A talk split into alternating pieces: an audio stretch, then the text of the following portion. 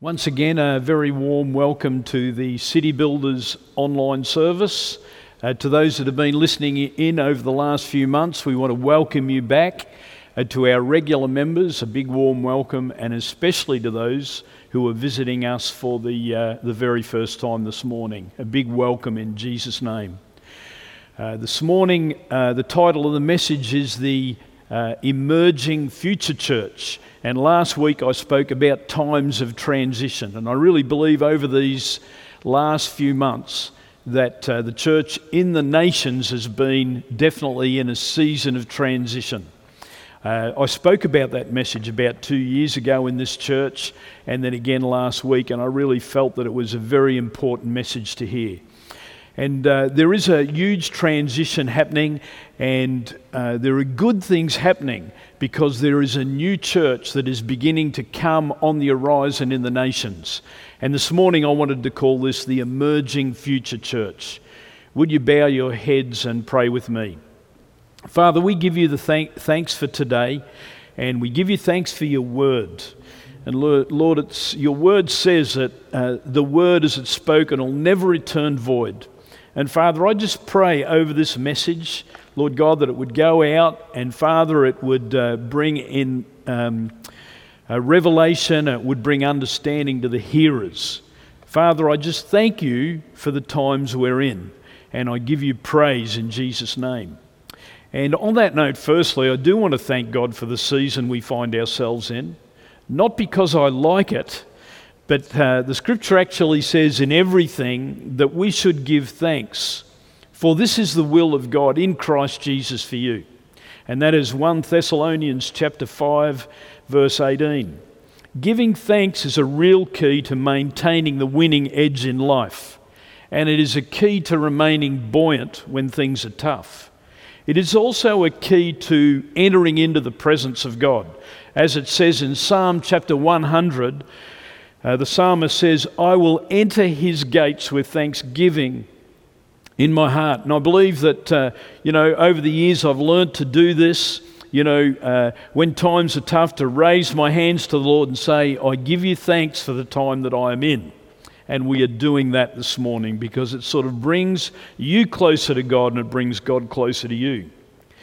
Like you, I'm continually challenged by the news and the updates, uh, and the particular issues that seem to be arising and that people may be going through.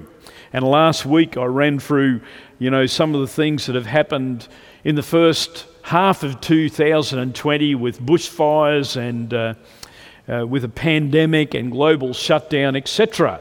And just this week our Prime Minister came out, Scott Morrison, and we thank God for him. And he announced a two hundred seventy billion dollars budget for the upgrade of our Uh, defence force, and uh, he said this is a worrying time, and he spoke about the future, how uh, you know the the future there will it, it could be that uh, we'll be poorer, and that uh, it'll be more difficult and dangerous, and he uh, also spoke about the tensions in the order in the region, and he likened this to the nineteen thirties when the global order began to break down before World War Two. So we are living in amazing times, and they are times of shaking. But I also know that God is in the shaking. And it says in Hebrews chapter twelve, verse twenty-five to twenty-six, yet once more I will not only uh, shake the earth, but also the heaven. Now this, yet once more, indicates the removal of those things that are being shaken, as of things that are made, that the things that cannot be shaken may remain.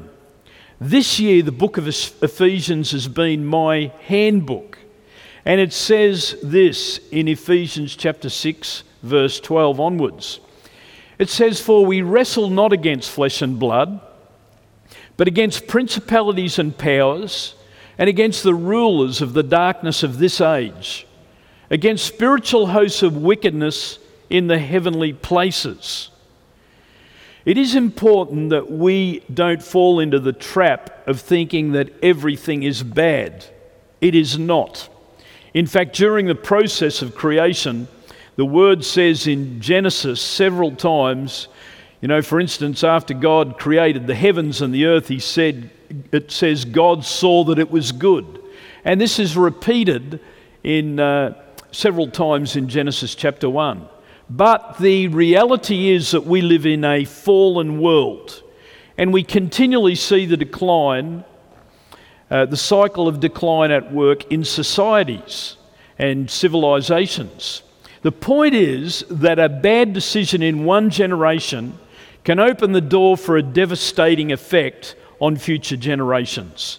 And I see this happening in the West, where uh, post-World War Two was a real time of rebuilding. It was a real time where of uh, family, and it was a real time of uh, people being well connected with their faith. But the decision to depart from the house of God has had a critical impact on the future of the nations. So it is amazing, you know, because even though that is the case, God is always there. God is always a way of intervening in the affairs of men. These are what I like to call supernatural interventions. It is His amazing grace that is at work on the earth. And it says in, in uh, Romans chapter five, verse twenty, it says, where sin abounds, grace abounds also. In other words, you know, sometimes it's like we deserve a shaking. We deserve... Uh, you know, we deserve a, uh, you know, the discipline of the Lord. And sometimes that happens. But here it's saying where there is sin, that God extends His grace and God reaches out from heaven and He begins to turn things around. And I really believe that for the church, we are in a time like that where God is grabbing the attention of His church and He's saying, you know, I want my church back. You know, my friend Pastor Shay Oluwosolary always says this, and I know that I've repeated this through the last weeks, but he says, God started the church the way that He wanted it. Now He wants it back the way that He started it.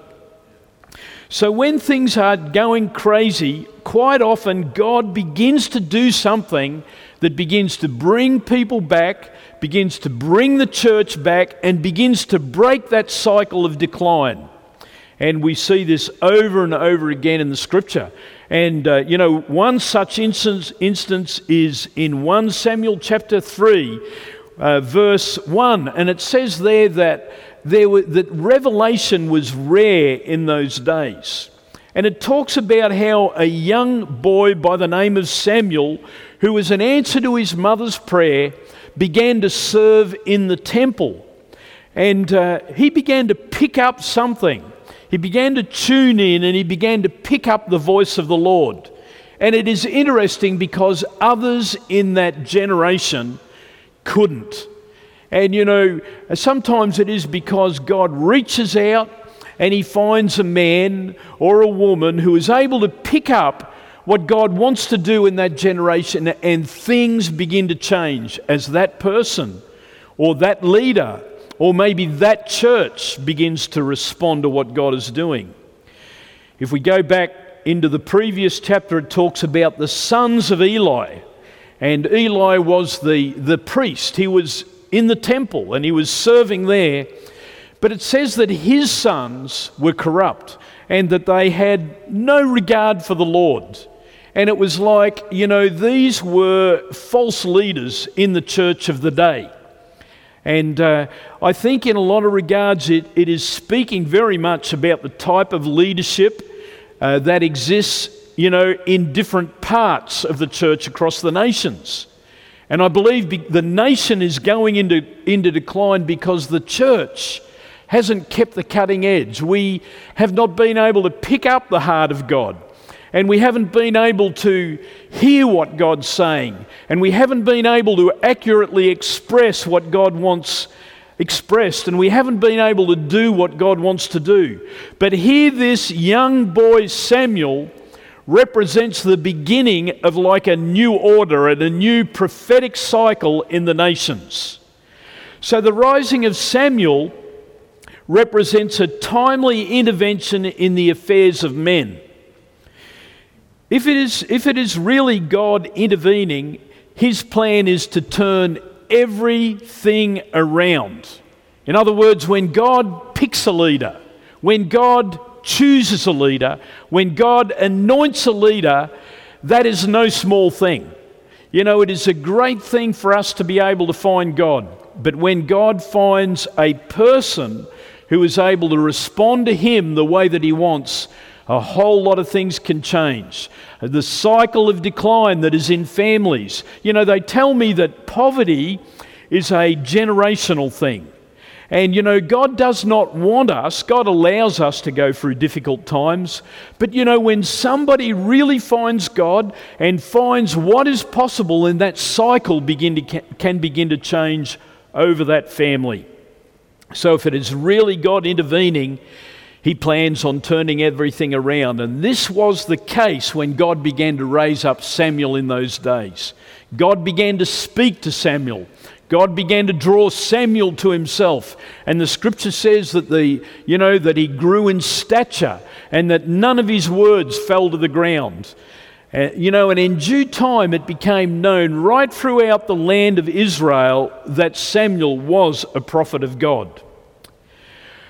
One of the outcomes of this season that we find ourselves in is the emergence of the future season.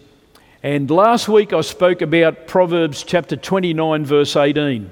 And it says there that without the progressive revelation, that people will dwell carelessly. And you know, if I look around at our nation now, you can see people dwelling carelessly. It's like they've lost their sense of their future. They don't have a progressive revelation.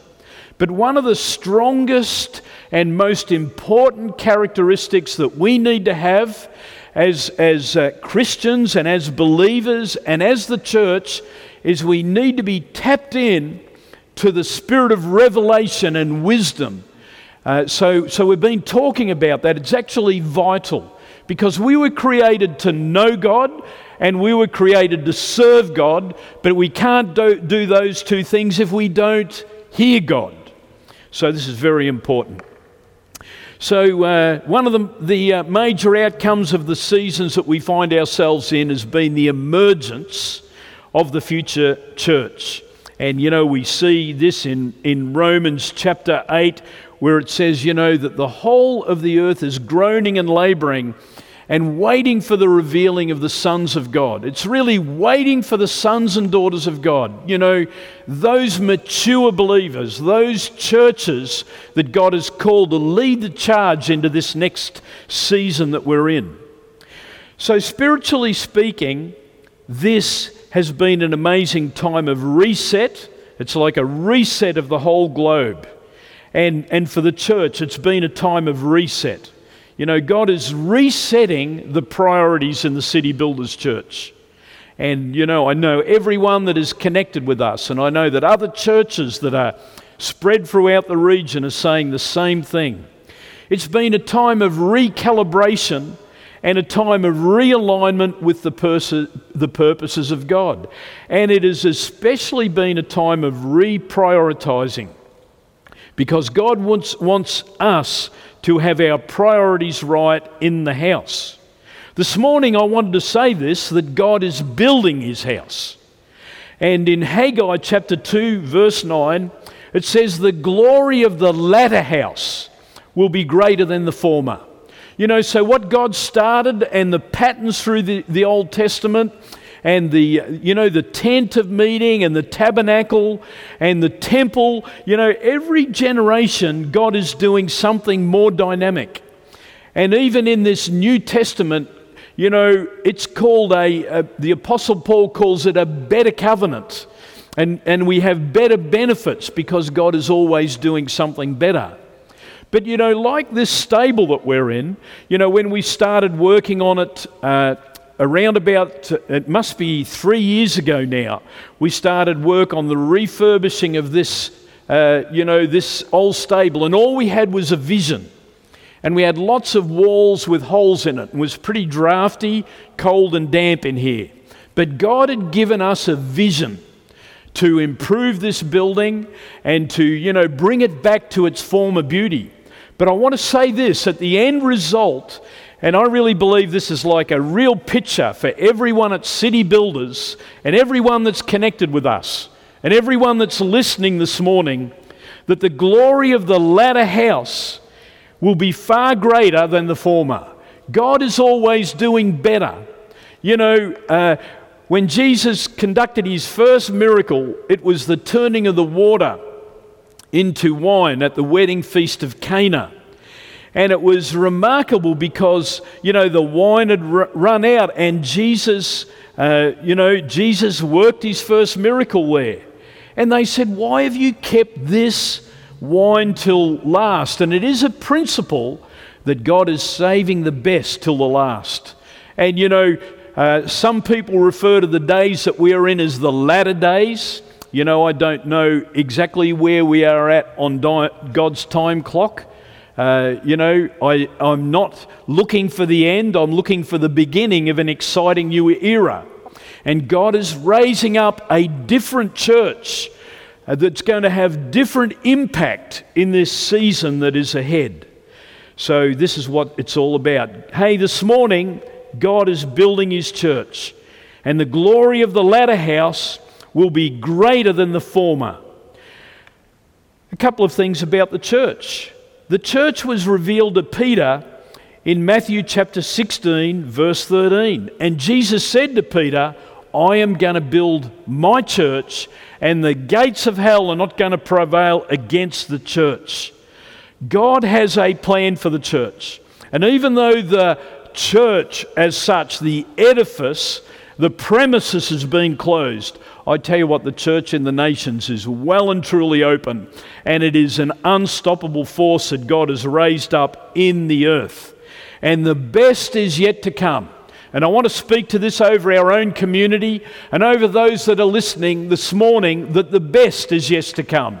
Yes, you may have been through incredible difficulty, and maybe you've been through uh, difficult times in the past, in recent times, but better is yet to come. This is just the process that God is using to bring us to the place where we need to be. So the church was revealed to Peter. We also spoke in recent weeks about how the church was birthed in the upper room in uh, in Acts chapter two, when one hundred twenty believers, disciples of the Lord Jesus Christ, who had walked with him, who knew him, who had chosen to follow him, and had been with him when he when he died on the cross. Now The, he has ascended into the heavens, and they are waiting in the upper room for the promise of the Father, and this is the Holy Spirit. I want to say this morning, the great Holy Spirit. Not an energy in the room, not a feeling, not some kind of, you know, mystical being, but the Holy Spirit is none other than God himself, the third person of the Trinity. Now, the scripture says in Ephesians chapter three, verse nineteen, twenty, and before I read this, I want to say to this, that I have an incredible belief as a leader, as a pastor, and as an individual in the church. I, it's like personally, in my early days, God gave me a revelation of the church, and that in the last days, in the latter days, he would fulfill his purposes through the church. Listen to this, it's Ephesians chapter three, verse nineteen and twenty. It says, now to him who is able to do exceedingly, abundantly, above all we can ask or think, according to the power that is at work within us, to him be glory in the church. There's some very key words in here. One of them is exceedingly. You know, this is like maxed out to the limits. Abundantly, this is plenty. This is uh, uh, over and above what we need, above all we can ask or think. You know, what that means to me is that when we are praying to the Lord and when we are aligned with him the way that we should, that God is hearing and he is exceedingly abundantly able to ask our answer our prayers before we even ask or think, according to the power. You know, this is the same power that raised Jesus from the dead. This is the same power that, that God poured out in the upper room. This is the same power that came onto Jesus when he was being baptized at the River Jordan. This is the same Holy Spirit that is at work on the inside of us. I want you to know this morning that we were never called to fail. We're never called to be stopped. You know, when Jesus said, I will build my church and the gates of hell will not prevail against us, he did not just leave us on his own. He said, I am going to pray the Father and he's going to send you the Comforter. And he's going to be with you forever, even the Spirit of truth, who the world cannot rec- can't receive because it neither sees him nor knows him. But you will know him because he'll be with you and he'll dwell in you. I wanted to say this this morning again, that the glory of the latter house will be far greater than the former. I was very fortunate that I was raised in church. And I remember the church community that I went went to, and it was down near a, a, a stream. We used to call it a creek, in a place called Canella, just outside of Colbinabbin in central Victoria. And to me, I grew up in church. And, and uh, you know, I, I loved being there. But it was like uh, God had never really become a reality to me, although I was conscious that there was a God and that he was there. But later on in my, you know, in my journey, I found Christ in a very personal way. And it was like, you know, I, I could liken myself to Samuel because God started to speak to me about my future. And, you know, God led me here. And this is what God does. And there are many like me across the nations. And it's like God has picked that one out and said, I'm going to use you to do my work. And this morning, I wanted to say, hey, it is not, definitely not all about me. This is about a community of faith and a company of believers. Like we're in the upper room, that God is raising up and positioning them, so that they would be able to receive everything they need from heaven to finish the assignment that God has given them during their lifetime. This is not church usual. This is no ordinary church. This is the church of the living God. This is not the church that was built on Peter. I grew up, you know, in a church, and and uh, it was the church that was built on Peter. But now in this day, something new is emerging in the earth. It is not denominational. It it is not really uh, about the name over the door. But this is the church that Jesus spoke about when he spoke to Peter. He said, "On this rock I will build my church," and this rock is the revelation that Jesus Christ is the Son of the living God. And you know, when you come to that knowledge, I remember years ago when I was a new Christian in Albury, asking God, help me to sort out this particular scripture. And it was like one day I was just out there and God revealed who Jesus Christ really was to me, and then I was off and running. We must realize that the church of the living God is the church that Jesus is building.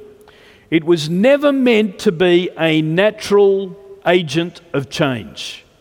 I believe that is what has become, that it has become natural, that it has become earthly. But you know, the scripture says whatever is born from above, whatever is born of God overcomes the world. And the church that God is raising up in the nations is born of God. And it can't be stopped. Why? Because God uh, started it. And because God mandated it. And because God has called his leaders. And because God has called his people there. And he has something to do. And he's given us the great Holy Spirit so that we can finish our assignment in this generation. As the scripture says. And I want to say this to you again this morning. Now to him, that's Jesus, who is able to do exceedingly abundantly above all we can ask or think, according to the power that is at work within us, to him be glory in the church. So the church was never meant to be a natural agency of change, but over, you know, my lifetime, I've seen the church in different parts of the world become very given to the needs of people. And I think that is always important. But before we can meet the needs of people, we need to be connected to the God of heaven who can answer every need on planet Earth. So uh, because people have seen the church in such a natural light, they have negotiated on this truth. And that has been a huge mistake. But during this time, God's resetting the church. He's realigning the church. He's recalibrating the church. It is like he is recommissioning the church for this incredible season in uh, in God that is ahead of us. And that is exactly what God does. You know, I believe that this pandemic that has been spreading the globe, uh, it, it has created an opportunity for something to happen uh, that has brought an acceleration on planet Earth. And it involves raising up the church to be, you know, that church of the latter days that Haggai talked about. The house, uh, the, the house in the latter days will be far greater than the former. I wanted to go this morning as I continue on to something very important. Because when it comes to the church, if our concept is not right, we can't connect with it the right way. And I want to help you with this, because in Genesis chapter twenty-eight, we see Jacob. We have Abraham, we have Isaac, we have Jacob. And Jacob begins to have an encounter, and he sees the church prophetically. Then in Matthew chapter sixteen, verse thirteen, Jesus reveals the church to Peter. Actually, it was the Father in heaven who, who revealed it to him, but Jesus was there and validated Peter and revealed the church to him. Then the church is birthed in the upper room on the day of Pentecost. So we see this progression of events. And uh, but this is where it started, back in Genesis chapter twenty-eight. This is the first glimpse of the church. And it's in Uh, Genesis chapter twenty-eight, verse ten. Let me read it to you this morning. And it says, "Now Jacob went out to Beersheba and went to Haran." Now let me tell you, we have Abraham and we have Isaac, but now we have a third generation. And we know today we call the God of our fathers the God of Abraham, the God of Isaac, and the God of Jacob. But at this particular point in time, Uh, the God of Abraham and the God of Isaac had not yet become the God of Isaac, of, of Jacob, sorry. Something was about ready to happen that was supernatural. So Jacob went out from Beersheba and he went to Haran. And he came to a certain place. And he stayed there all night. Now this is very interesting. He came to a certain place. And what has begun to happen here, Jacob saw prophetically something that was going to happen in the future. And earlier on I said that uh, without the progressive revelation, you know, without a vision on the inside, we're going to dwell carelessly. We're not going to know what the future looks like. We're not going to know what way we need to go exactly. But here, God was doing the leading and God was doing the revealing. Samuel heard something in the temple. He picked up something new and God was able to do something. There was a new prophetic cycle. But this is much earlier, and here Jacob had a different experience. He experienced something in a dream that is very relative to what we are talking about, because this is a prophetic picture of what the church is to look like, not only in the future, but in the last days. The glory of the latter house shall be greater than the former. Number one, there are a few things that we need to pick up out of this passage this morning, is there was a certain place. It says, there, so he came to a certain place and he stayed there all night because the sun had set, and he took one of the stones of that place and put it at his head, and he lay down there to sleep. This was no five-star hotel. And it says in verse twelve, then he dreamed, and behold, a ladder was set up on the earth, and its top reached to heaven. And there the angels of God were ascending and descending on it. And behold, the Lord God stood upon it and said, I am the God of Abraham your father, and the God of Isaac. The land on which you lie I will give to you and your descendants. This is amazing because God had a plan. And he brought him to a certain place. And I want you to say that after me this morning in the lounge room or wherever you are. He brought him, he came to a certain place. Because, you know, God is talking about the church. And in localities all across Gippsland and all across the globe, there is a certain place where God is transacting with his people. And God is revealing his plans and purposes there. And that is the place that we call church. See, church is not the building. We are very, very fortunate that God has given us these stables. And uh, and it's uh, it's just wonderful. But more importantly, it's about the place. God has marked out this city and this region to do something special. He wants to visit this place. God wants to, you know, just like here, you know, uh, if we, if God could open the eyes of our understanding this morning, what would we see? Will we just see nothing? Would we just see a vast expanse? I mean, God brought Jacob out here on the road to Haran where there was nothing, but he came to a certain place. And you know, throughout the Bible, there are certain places that God has opened the heavens and he's done something there.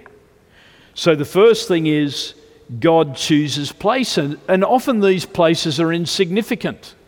You know, here, we're just in a certain place, way out on the road to nowhere.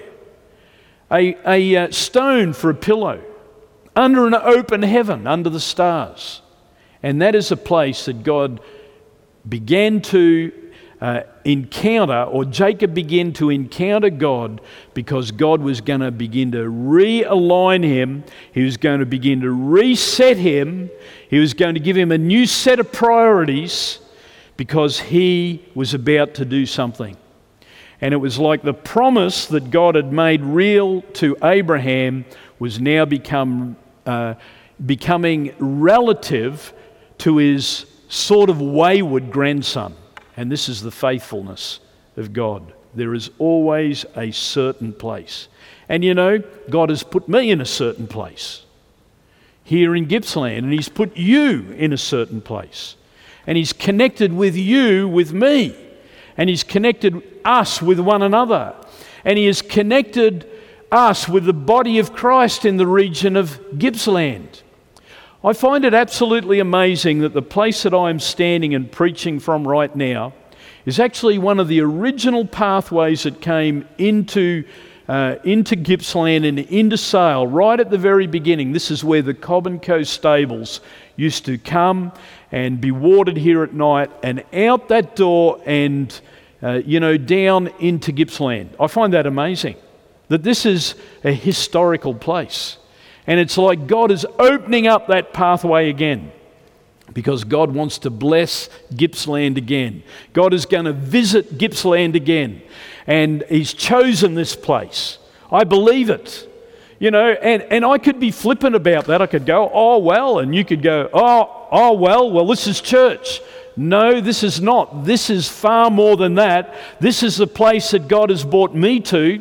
This is the place that God has brought you to. This is the place that God has revealed to us. And God is going to do something here. And everybody said, well, I hope you said amen, because I'm believing it on the inside of my heart. So number one, there is always a place, and God chooses the people. You know, it's amazing, because it wasn't, it was Bethlehem, and it was Nazareth. It wasn't the big cities. You know, uh, when I was being trained as a pastor, they were talking about the ten twenty window and all this sort of thing. And, you know, that's where all the population is and that's where we need to go. But it was funny. Where did God send me? Sale. And here I am. Uh, you know, that doesn't bother me one bit because I believe that God has an incredible plan for this place. And it's going to be of great significance in the city, and it's going to be of great significance in the region and even the nation. And the prophetic words that we've had over us have been to that effect. Number two, there is a connection with heaven. And if I could read verse twelve and thirteen again, it says, "Then he dreamed, and behold, a ladder was set up on the earth, and its top reached to heaven, and there the angels of God were ascending and descending on it. And behold, the Lord God stood there and said, I'm the Lord God of Abraham, your father, and the God of Isaac." This is quite remarkable because God was showing up. God was turning up, and there is this sense of Jacob's spirit connecting with God in heaven. Do you know what? When your spirit connects with God in heaven, you have church. The scripture says where two or more are gathered, there am I when we make that connection. I really believe that the church has, over this last uh, generation, over my lifetime, the post-war period has been lulled to sleep. And it has failed to make that connection. And rather than realizing, hey, that this is a certain place where God has a purpose, and and uh, rather than making a connection with heaven, we have been just turning up and going through the ritual. Now, I believe this is the church that Peter built. But God is raising in these days the church that Jesus is building, revealed in Matthew chapter sixteen, verse thirteen. And Jesus said, "I will build my church, and the gates of hell shall not prevail against it." And even as you are hearing my words this morning, you can pick up the energy and you can pick up the belief because I am connected to something. And I wanted to say this this morning. By the grace of God, you can't stop me. Because God has set us in this place, God has put us here, God has given us a mandate, and we are just starting. I want to say the church that is emerging here in this city and here in Gippsland and across the nations is the church of the living God. And God is going to do something wonderful in our generation. There is a connection to heaven. See, what happened to Jacob here is Jacob was having literally an open heaven experience. And you will hear this terminology from time as you hear me preach and as you hear people like me preach, you will hear this. And, and you know, there is a theme of open heaven through the scripture. For instance, in Malachi chapter, uh, chapter three, verse ten and eleven, the scripture says, with regard to our generosity to God, which is connected right back to this verse down here, verse twenty-two, it talks about when we give, surely will I not open the windows of heaven. You know, God wants us to live under an open heaven. This is an incredible place of supernatural supply, and not just material supply, where everything that we need to complete His assignment is actually made available in that place. Do you know what? It's amazing if we look around this room, we have lights and we have cameras and we have this kind of thing, and they work and they function because they are connected. And I feel that the problem with the church in the nations, I'm not against anyone this morning, is that the church has become disconnected from the power source. And we need to come back and we need to make a reconnection. And if just one man, one woman, one church, one people begin to make that connection, then that church will become powered up. And we will be like Ephesians chapter three, verse nineteen to twenty. Now to Him who is able to do far more abundantly, can ever ask or think according to the power that is at work on the inside. You know, one of the challenges a whole lot of Christians have been trying to live a great life, but they have not yet been empowered by the Holy Spirit. I met someone during the week, I had lunch with them, and they said to me, you know, we're talking about praying in the Holy Spirit. And I said to her, you know, she said uh, about how some of her friends said, just be careful of those people, they pray in the Spirit. And I said, hey, it's in the Bible. And she says, is that, is that in the Bible? It is in the Bible. You read First Corinthians chapter twelve, First Corinthians thirteen, First Corinthians chapter fourteen, and you will find out how the church is meant to function in this day and in the days ahead. God's restoring this to the church. It's not just about religious ritual. It is about a living God coming to live on the inside of us. It is about the power of His Holy Spirit beginning to fill our tanks so that we can complete the assignment that God has given us. So this theme of open heaven is through the Scripture. From the minute I really received Christ, things changed. I believe that we need to make a connection, because that's what started to happen with me. It was like God was out there. I was raised in the church of my family and my parents, and I said before, I'm very grateful and thankful for those days. But there was something that was lacking, and I believe it was the connection. You know, I told a story a few weeks ago about how, going back a couple of years ago, I was off to going to a conference in Sydney, and I stopped at a little country church, beautiful little place that was being nicely maintained. And I had a talk to the curator, and he told me about the great things, how that church had been full, you know, sixty, seventy years ago, post-war. And he began to tell me the incredible history. And I said, where are the people now? And he said, they're all gone. It's just a handful of little old ladies now. And you know, this is what the church is like throughout the land now, in quite many places. Why is this? And as I went down the road, I said, God, why is it? And it was like the Holy Spirit spoke and said, I left long before the people did. In other words, people stopped making the heart connection.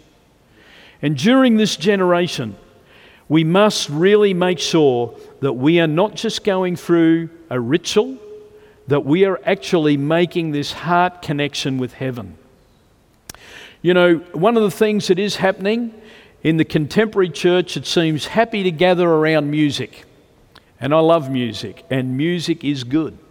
And we need music in church, and we need it in our home. But the church that Jesus is building has a much more meaningful connection. And we see it in John chapter four, verse nine, where Jesus meets a Samaritan woman at the well. And he begins to reveal his heavenly Father to this woman. And and she is a Samaritan woman, so there is a connection issue, you know, because it was not culturally acceptable for them to speak and to meet that way. But he spoke to her about the water that will cause you to never thirst again. And he spoke to her about the future church, the church that I'm talking about this morning. And he said there is an he said that God is spirit, and that those that worship him must worship in spirit and in truth. In other words, you can have all the music and the lights. Hey, we got some lights in here. It's great. I think that's wonderful. I like the mood. But I said before that the Holy Spirit is not a mood in the room. He is not a feeling in the room. He is not just an energy. He's not a feeling that just makes me feel, whoa, God's here. He is the great Holy Spirit. He is the Spirit of God. And here Jesus says to this woman, the hour is coming when the, that he says that God is a spirit, and those that worship him must worship him in spirit and in truth. This is with your whole heart. This is with your being. You know, we have reduced the music in church to an art form. But really it is with our heart that we are to worship God.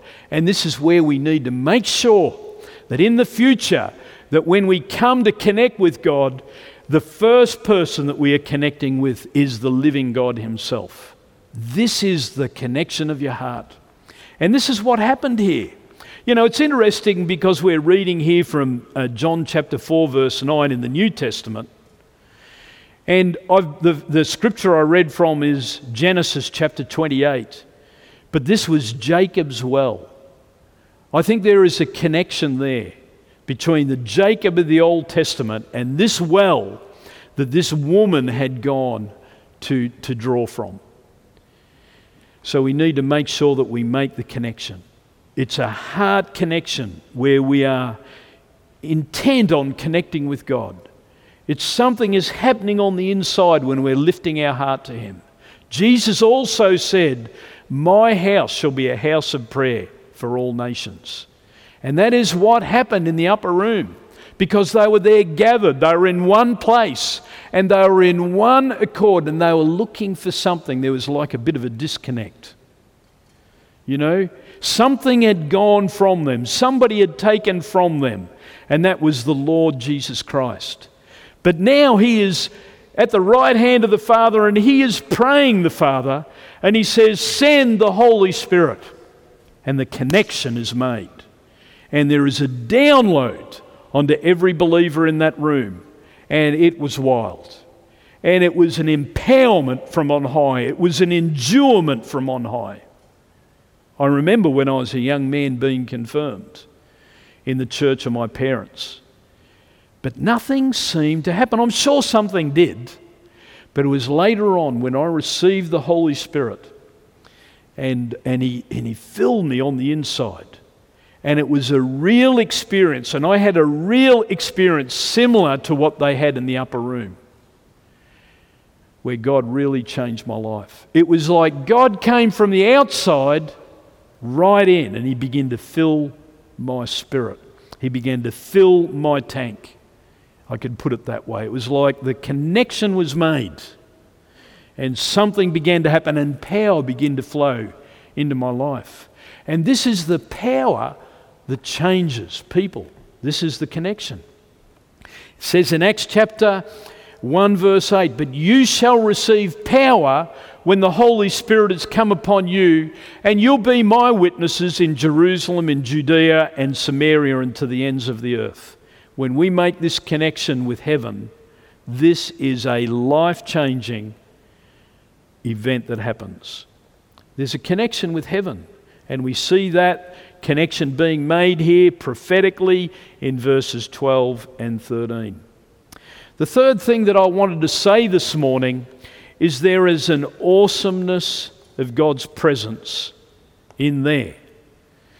There is an awesomeness of God's presence.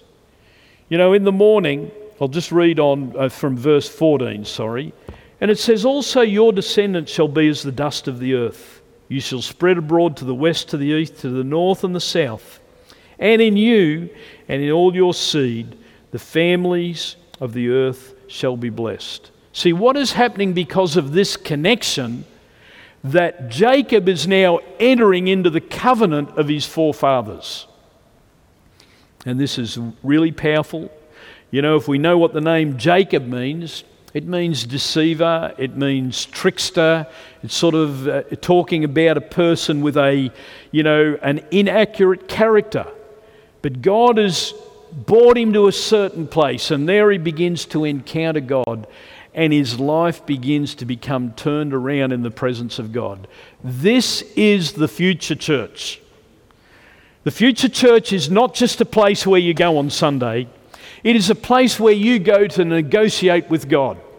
It is a place where when you come and you enter in, if God is really there, your life is going to change. And I know that the City Builders Church, there's many like that, that have found Christ in this place in such a very real way. If that has never happened to you this morning, then I want you to know that that can happen. Even as we pray at the end of this service, God can come right into your lounge room. You know, like I said before, it's not about the building. It is not the, it's, it's not about the geography. It is about you meeting the Spirit of the Lord where you are right now, in that certain place. Because, see, we meet in a building. You know, God has assigned to us a territory, as he did here, Jacob. And this is our territory that we are to function in. But the church is lives that are joined together corporately. And God is may, making us a corporate body, a, a corporate temp, uh, temple. It is like we are joined together as living stones. And this is the glory of the latter house. And, uh, you know, I'm expecting as we come out the other side of our confinement, the church is going to be more awesome than ever before. Behold, I am with you and will keep you wherever you go and will bring you back this to land. Now, we're talking about the very land of Israel. And this is, you know, this is twelve hundred years before Christ, at least. And God has spoken here. God has spoken here, and he's saying, I'm, I'm making a promise to you. It's the, it's the same covenant that I made to Abraham. It's the same covenant that I made to Isaac. And now, Jacob, I'm beginning to bring you into that covenant with me because I'm going to bless you. I'm going to give you this space. It's yours. And, you know, uh, I'm going to continually bring you back into this land. Amazing promises. I'll not leave you until I've done what I has spoken to you. In verse sixteen it says, Then Jacob awoke from his sleep and said, Surely the Lord is in this place, and I did not know it. Surely the Lord is in this place. You know, it's remarkable uh, when people often come to church the first time that they feel like this. They go, I just felt God. It was like God was in the room.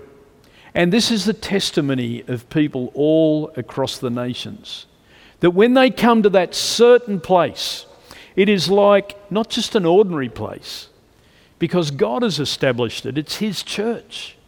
It's the church of the living God. You know, it is the church that is connected to a heaven. It is the church that is under an open heaven. It's like God is there. And here, Jacob makes a powerful statement. When he, the first thing that he woke up, he says, Surely the Lord is in this place. You know, do you feel that when you come to church? Maybe you don't, because the connection hasn't been maintained properly.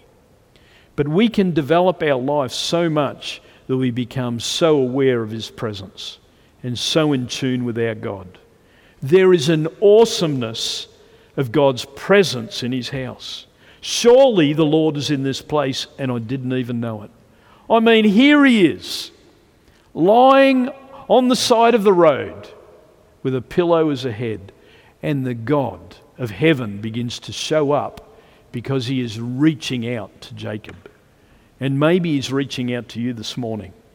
I'm sure for many that are listening in, that God is speaking to you out of what I'm saying. Surely the Lord is in this place. And it said he was afraid and said, How awesome is this place? This is none other than the house of God, and this is the gate of heaven. Hey, listen, this morning I want you to know that church is no ordinary place, unless you take it for granted. You know, what's happened in our nation is all over the world. Believers have become a little bit like the sons of Eli, and they have no regard for the Lord. But God is raising up a generation that is different. And this generation are like Samuel, and they begin to pick up something new from heaven. They are like Jacob, who is wandering through the land, and then they find a place like this, a City Builders church, or a Kingsway church, or it might even be an Anglican church over there. But see, the denomination is not what it's all about, because God is not into the names over the door, only we are. God is into his church. You see, there is the church that man is building. It's like Peter's church, or John's church, or Andrew's church, or Michael's church, or Mary's church. But there is the church of the living God, and that is the church that Jesus is building. And that is the church that is beginning to emerge out of this reset. It is the church of the living God. There is an awesomeness about this place. I tell you, these stables, I love them. God gave them to us. You know, I just walk around here at times and I think, wow, God, you're in this place. Now, I know it's just a building, but I often think of the horses that used to come through, right through here, this highway through Gippsland, right where I'm standing. Do you know, this morning I feel like in the Spirit I'm speaking to Gippsland, because this is one of the original entry points into this region. I feel like I'm speaking prophetically, and I feel like my words are going right down the pathway that those Cobb and Co coaches used to. I believe that God's going to open Gippsland again, spiritually speaking.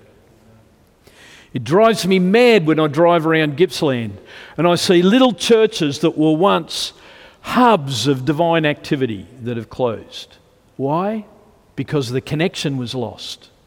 We've got to find that connection again. And you can find it this morning, maybe for the first time in your life. Maybe you, like me, were raised in church, but somewhere along the line, people began to lose their connection. You know, that little church at Cornella that I spoke about, I don't know how many people used to turn up on a Sunday morning when I was a young boy, but it seemed like hundreds. But now there's a handful. Something was lost. You know, it wasn't a certain place. It just became a place. You know, the certain place must become an awesome place. Then Jacob awoke from his sleep and said, "Surely the Lord is in this place, and I did not know it." And he was afraid and said, "How awesome is this place? This is none other than the house of God, and this is a gate of heaven." It's a gateway. Do you know what? Church is not meant to be just a place where we meet one another, but it's a gateway. You see this prophetic picture here where God is in the heaven. And you know what Jacob saw was a ladder that was set up with angels ascending and descending. And the Lord God was there speaking. This is what church is. It's no ordinary place. Surely the Lord is here. This is none other than the house of God. This is awesome. You know, it really is. It's amazing what God's going to do through churches like this.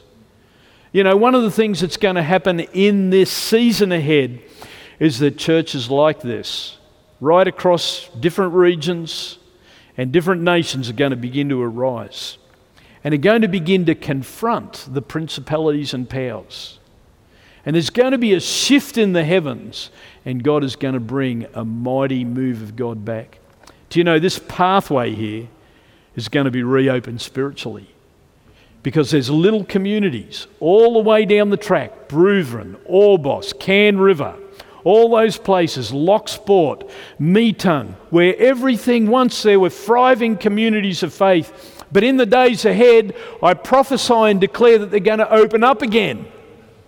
And I know it because, you know, the prophets that came here, de Kouros, the very first man that ever sighted this land, it wasn't Captain Cook, it was Ferdinand de Kouros in sixteen oh six.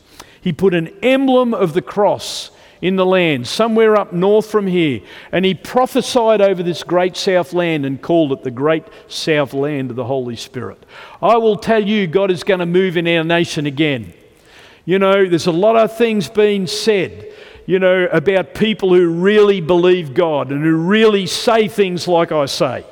Well, you've got something coming, because it's all going to open up again. There's going to be a great move of God begins to happen in the nation.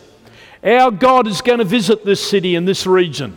Why? Because there is a, it's a certain place that God's marked out. It's an entry point. Two, hey, he's brought me here. Three, he's brought you here, and he's joined us together. God is going to do something. I hope you like this this morning. Number four, there's an inner witness. There's an inner witness. It's like a revelation. In verse eighteen, verse nineteen, it says, "Then Jacob rose early in the morning, and he took the stone that he had put at his head, and he set as a pillar, and poured oil on top of it. And he called the name of that place Bethel. But the name of that city had been Luz previously. You know, this was just a certain place. God brought Jacob there. And now he's encountered God in such a way that he goes, whoa, I connected with God last night. This is another other than the house of God. You see, Bethel means house of God. God is building his house. God is doing something so supernatural in this time. But you see, it starts with you and it starts with me. God's chosen us the place. God's given us, I believe, this geographical place, that it would be a birthing place of a move of God in the region. I admire and often think of the original pioneers that came in and brought faith to this region. Well, God has called us to pioneer again, because it's like the pathways in the Spirit have become shut, but God is going to open them again. Do you know the first thing that needs to happen this morning is that you need to open up the pathway into your own heart?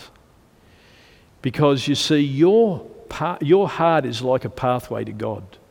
And you were created to connect with God.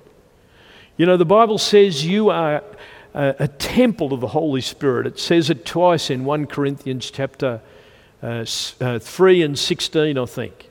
But it talks about you being a temple. And the Apostle Paul says, don't you know that you are a temple of the Holy Spirit? This morning, I want you to open the doors of your temple and invite Jesus in. You see, it starts with a prayer. And it's like the doors at, e- at either end of this great building. You know, we can fling open the doors and people can come in. And this morning, Jesus wants you to open the doors of your heart so that he can come in and he can live on the inside of you. And your heart can be like a pathway that cre- that connects the earth with the heavens and the God of the heavens. Do you want to pray with me this morning? I'd just like to guide you in prayer as we finish this this morning. You know, uh, I cherish this moment of each Sunday because forty-one years ago I prayed a prayer like this, and it just changed everything. It wasn't like straight away, it was very subtle. But the more and more I've gone, the more and more powerful this commitment has come, this commitment I've made to the Lord Jesus. You can't go wrong this morning, because what you are doing as you pray is you're saying, like Jacob here, I want to transact with you, Lord Jesus. I want you to come into my life, and I want you to turn me around.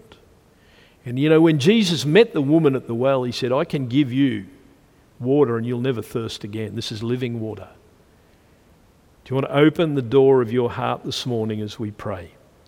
Just say these words after me. Dear Heavenly Father, I come to you in prayer, asking for the forgiveness of my sins. I confess with my mouth and believe with my heart that Jesus is your Son, and that he died on the cross at Calvary, that I might be forgiven and have eternal life in the kingdom of heaven. Father, I believe that Jesus rose from the dead, and I ask you right now to come into my life and be my personal Lord and Saviour. I repent of my sins and will follow you all the days of my life. Because your word is truth, I confess with my mouth that I am born again and cleansed by the blood of Jesus.